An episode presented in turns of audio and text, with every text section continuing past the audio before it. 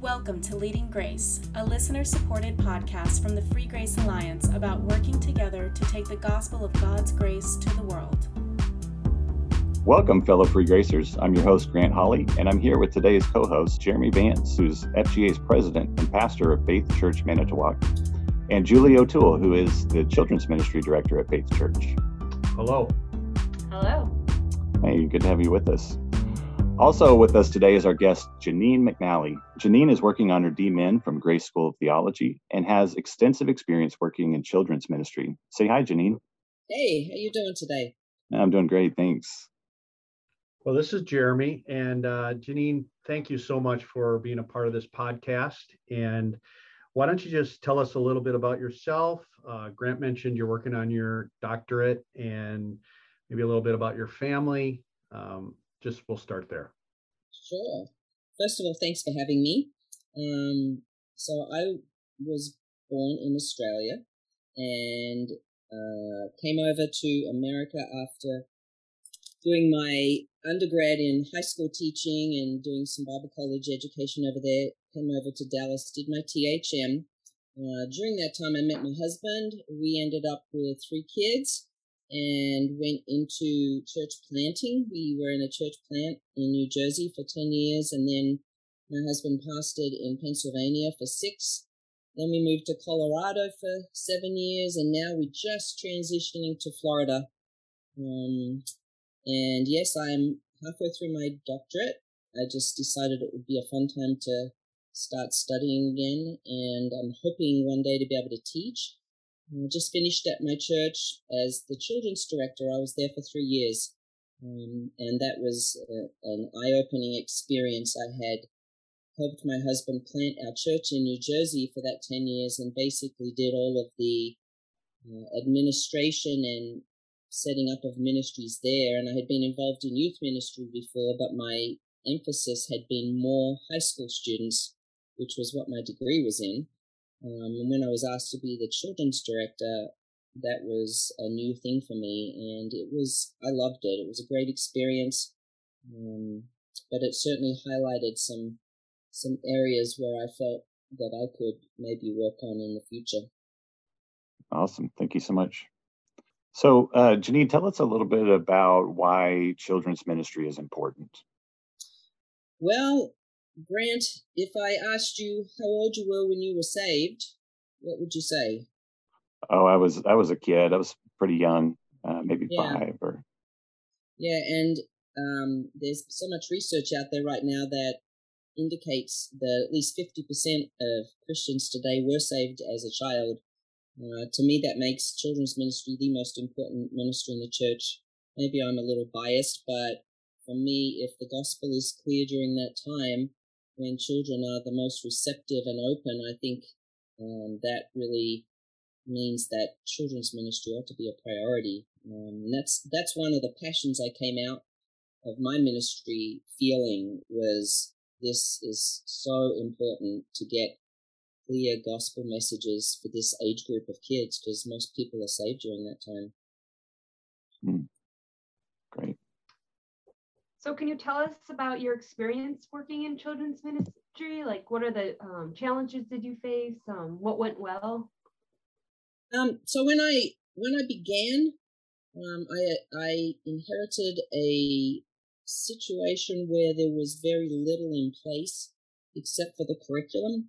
So my my personality likes to begin things and initiate new things, and I have a real passion for mentoring and training volunteers so that they can um, do the work. I told the interviewing committee, I said, don't expect me to be sitting on the floor teaching the kids. I see my role more as training the volunteers to sit on the floor with the kids. And so I set about working on developing different uh, events, programs, we began a midweek program.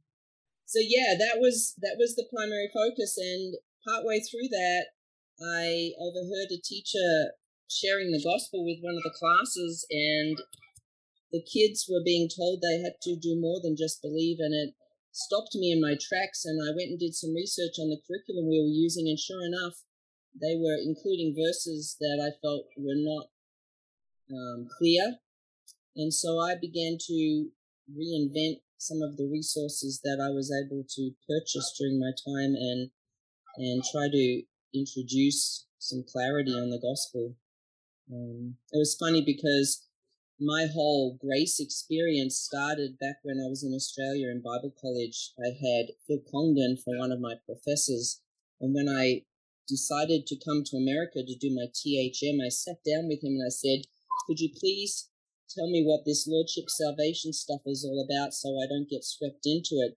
Because in Australia, it really was a non-issue, or at least it seemed a non-issue. It was people saw it as semantics, and he sat down with me and we talked through everything, and I was it, it was the beginning of my understanding of free grace uh, back then, which thankfully my husband um, he wouldn't have married me if I didn't feel that way. But we were married, and he's been a an FGA guy for years, and so that was my introduction, and that's that's how I got started um, I guess, defining my sense of the gospel. Um, I knew I was saved as a kid, but this was another reason I feel that children's ministry was so important. Was when I was a kid, I had been taught to ask Jesus into my heart, and I wasn't sure if I had asked right. So I would ask again, and then at another week or two went by, I'd hear another gospel message, and I'd go home and I'd ask again because I wanted to be saved, and I just wasn't sure how to go about it when in fact I think I already was saved. I had believed already. And people were adding these other phrases on like ask Jesus into your heart and it just confused me. And when I talk to people today and I ask them the same question, they've experienced the same situation. So my passion is to try to make it clearer, make have some resources that make it clearer so that kids don't struggle with that lack of assurance. I, let me just interject here a second, um, Janine. So maybe just take a couple minutes. Like, what is the pure gospel message? Like, not ask Jesus into your heart, um, not using confusing passages. Could you just sort of give us a a quick? This is what you have to do to be saved. Yeah, well, we began. I began training the, the teachers at my church with I used Larry Moyer's bad news, good news approach, and I just made some adjustments to that for children. We started off with the bad news that we're a sinner, John Romans three twenty three. Um, the wages of sin is death. That's the second bad news, Romans six twenty three. Then we went to the good news. Jesus died on the cross for our sins, Romans five eight, and all we needed to do was believe, John three sixteen. So we use those four verses to very briefly and simply outline the gospel, and then John five twenty four um, as your assurance verse that if we believe, we will be saved. And and I tried to boil it down to the absolute essentials: bad news, good news, um, sin and salvation, and not including anything that was vague or confusing. I asked the teachers to remove asking Jesus into your heart from the vocabulary. One of the teachers came up to me afterwards and she said, Oh my goodness, that was so good. She said, I made so many mistakes with my sons because I told them to ask Jesus into their heart, and I have to reprogram my brain to think differently about how I present that. And that was super exciting for me because that's, I think that's where it starts is we're so used to saying these phrases and you want to see a response in the children that you're working with, but you don't always get to see that response because it's an internal response of belief and persuasion. And so to keep putting these external phrases or actions onto the gospel to me just confuses it and can really mess with their sense of assurance. Um, so that we boiled it down very, very simply. We put it up on a poster so I said every time you come across anything to do with the gospel in a curriculum or a resource, look at the poster and help that remind you of bad news, good news. And that's that's kind of where we went from there. Know that people aren't trying to confuse people when they're saying things like ask Jesus into your heart and and uh, those sort of things. But it really can be confusing because you know what does that mean, and it's so vague. Um, people can fill in all kinds of different ideas with that uh, that kind of phrasing, and so yeah, uh, children are concrete thinkers, so you can almost see them looking down at their chest and saying, "Will he fit in there? You know, what if he, what if he walks out? What if he, you know, you want you're putting an abstract, trying to put an abstract concept with Romans three, uh, Revelation three twenty, or they, they're just trying to make it simple, but by doing so, they've complicated it. Mm-hmm. Yeah, and that assurance is so important. So, uh, you told me that you're working on a children's ministry curriculum. What inspired you to do that? Oh my goodness, because every time I would purchase something, I would have to revamp it. Um, I, my hope is to work on a curriculum. Right now, I'm working on pieces um, activity books and tracks and things that can be used on a one-off basis at a church.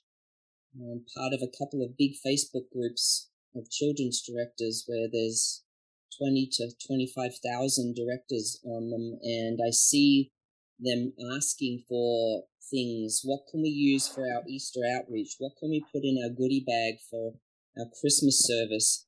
And so I'm trying to produce things that I wanted myself when I was working at the church, but I'm using the clear gospel message and inserting that into the materials so that they can have good materials to use in their churches.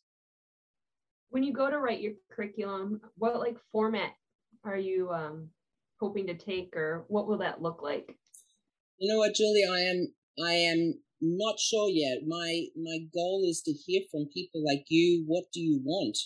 Um, I I am. I would love to do something which the spoken sequence goes through the entire Bible, like over three years, so that we're not just repeating Noah's Ark every six months.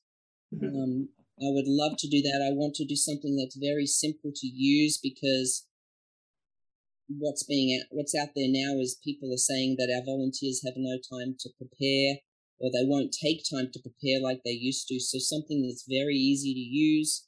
Um, I would love to have it some sort of interaction digitally. Today's kids and and especially the teachers at the churches, they won't even look at curriculum that's not done excellently and doesn't have some sort of digital component to it. So undertaking the job of writing an actual curriculum, that's massive.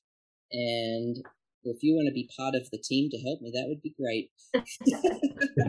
um, so in the meantime, I'm trying to do pieces of the puzzle, and then maybe at the end, those pieces can go come together and and uh, form the whole picture. I'm I've just started this week writing an eight week uh, discipleship activity manual training guide, which will lead kids through salvation, assurance, um, serving, uh, reading how to read the Bible, how to pray, um, assurance of salvation, incorporating fun activities, colorful pages that may be able to be put into a book form or a booklet form and used with churches um, alongside if the if the child brings a parent and they do a small group for eight weeks with the teacher.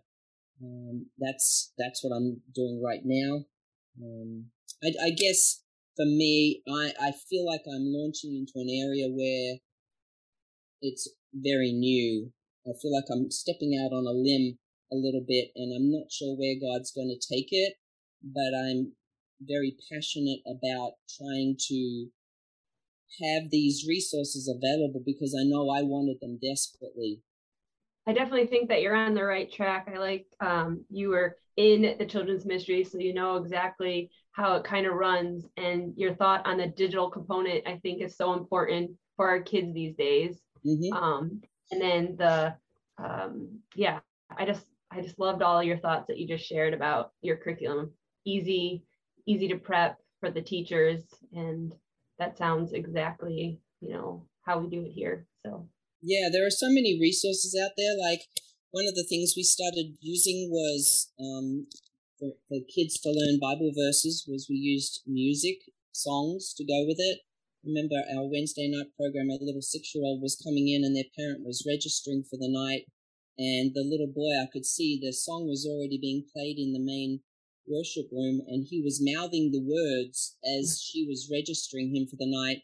And they're the words to the Bible verse.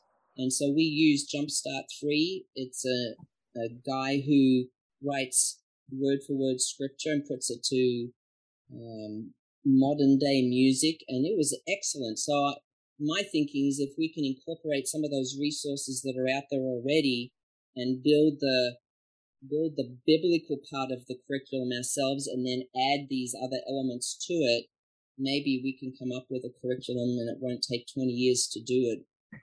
Um, I'm just, I'm biting at the, chomping at the bit, waiting to get started on some of this stuff. I just, you know, I'm excited.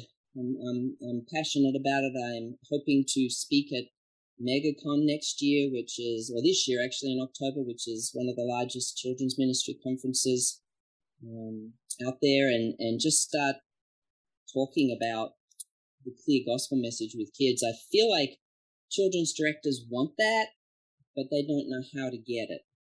So Janine, uh, I want to just fan that flame in you too, because Grant and I, we've known each other 10 years at least, I think, Grant, right around there. And mm-hmm. one of our first conversations that Grant and I had, and we've had it over the years, is we could really use uh, a free grace theologically based children's curriculum. So um, I think that you're you're definitely onto something for mm-hmm. sure. I'm so excited to be part of that. I've been wanting I've been wanting to do it for a while and now I feel like I have the time to do it. So I'm excited. What kind of help do you need? Oh my goodness. Well, I've never done it before, so oh, that's a good question. Um, just just a, a I don't know. I don't know. A team to help put it together, a way to publish it, a way to um, make it available, uh, letting grace churches know that something that there's some things available already. Like I just started again in faith, started a website. I said to my husband, "Do you mind if I do this?" And he's like, "No, sure, go for it." And I said, "I really don't know what I'm doing, but I'm going to give it a whirl. I just feel that this might be a way to get the word out. And so I started a, a little baby website. I've got 26 products on there right now that I have created since October, and um, people are starting to download those things. I'm trying to make it as inexpensive as possible, but cover my costs. Um, and I started a Facebook page that people can make contact through. Um, but yeah, I, I'm I'm I can't do digital. I'm not good at digital. I'm not even really creative. I'm good at taking ideas and w- running with them and modifying them and working with them. Um, and I found a company overseas that it, it it's a digital. Uh, what do they do? They produce graphic design from their third world country people. I had a lot of my graphics from my activity books were designed by people from Bangladesh and Pakistan, which is interesting because a lot of them are Muslim countries and they're making designs for my gospel activities, which I think is kind of ironic. But they've that's a really inexpensive way for me to get graphics because it's just me right now, and um, you know, so I have I have no finance just trying to cover my costs. So other than that, I'm not sure. Feel feel free uh, to share. What's the website? It's Grace for the number four kids with a Z dot org. Grace for kids. Mm. And that's that's what I'm all about is getting the message of grace for kids in a in a form that they can they can see. I want it to be fun. I want it to be excellent. Um, I want it to be engaging and colorful and bright. Um, I was so excited the other day because I posted something on one of the Facebook pages which have all these kids directors, and I said these activity books are available for um, from the website, and the, the person I was posting to said tagged a, another person in her church, and she said these look so good. We need to use these, and I was like, yeah. You don't know what you're getting. That's that's free grace message through that book. So that was super exciting. I keep telling my husband, "Honey, I got another person that downloaded something." I, to me, that's that's even more more exciting to me than Free Grace churches getting a hold of these materials. I, I'm doing it for that too, but I want it to spread across the country so that churches have clear gospel without them really even knowing. Thank you so much. It's been a pleasure talking with you all today. Uh, children's ministry is so vital, and I'm so thankful for people like Janine and Julie who have dedicated their lives to serving children and helping them understand the gospel of God's free grace and to learn to walk with Jesus. Uh, so, Janina and Julie, I'd like to stay in touch uh, so we can talk about what FGA can do to encourage you and others working in children's ministry. Sure. It's an exciting year for FGA. Uh, we've just had our first regional conference of the year at Emmanuel Baptist Church in Starkville, Mississippi. And we have another coming up on April 22nd through 24th at Trinity Bible Church in Allenwood, New Jersey. Later this year, we'll have a conference in Dominican Republic. We'll have a few conferences in Ghana from July 7th to 14th, one at Greater Grace Church in Helsinki, Finland on August 19th through 21st, another at Lacey Bible Church in Lacey, Washington on September 17th. And in December, we'll be having a series of conferences across the island of Cuba we're going to be starting around Havana and culminating with a major regional conference in Baracoa on the eastern tip of the island. More details on all of these are coming soon. Finally, our annual international conference on October 10th through 12th will be at Bear Creek Bible Church, just 20 minutes west of DFW Airport in Keller, Texas. In this conference, we'll explore the theme What Difference Does It Make? to help us all better understand the importance of free grace theology for life and ministry. Janine will have a workshop session at the conference, so you can meet her there and learn more about children's ministry. Registration will open up soon at freegracealliance.com. Be sure to check out Leading Grace magazine at freegracealliance.com/magazine for some great articles and information about FGA and what we're doing to advance the gospel through connecting, encouraging, and equipping Free Grace people in ministries.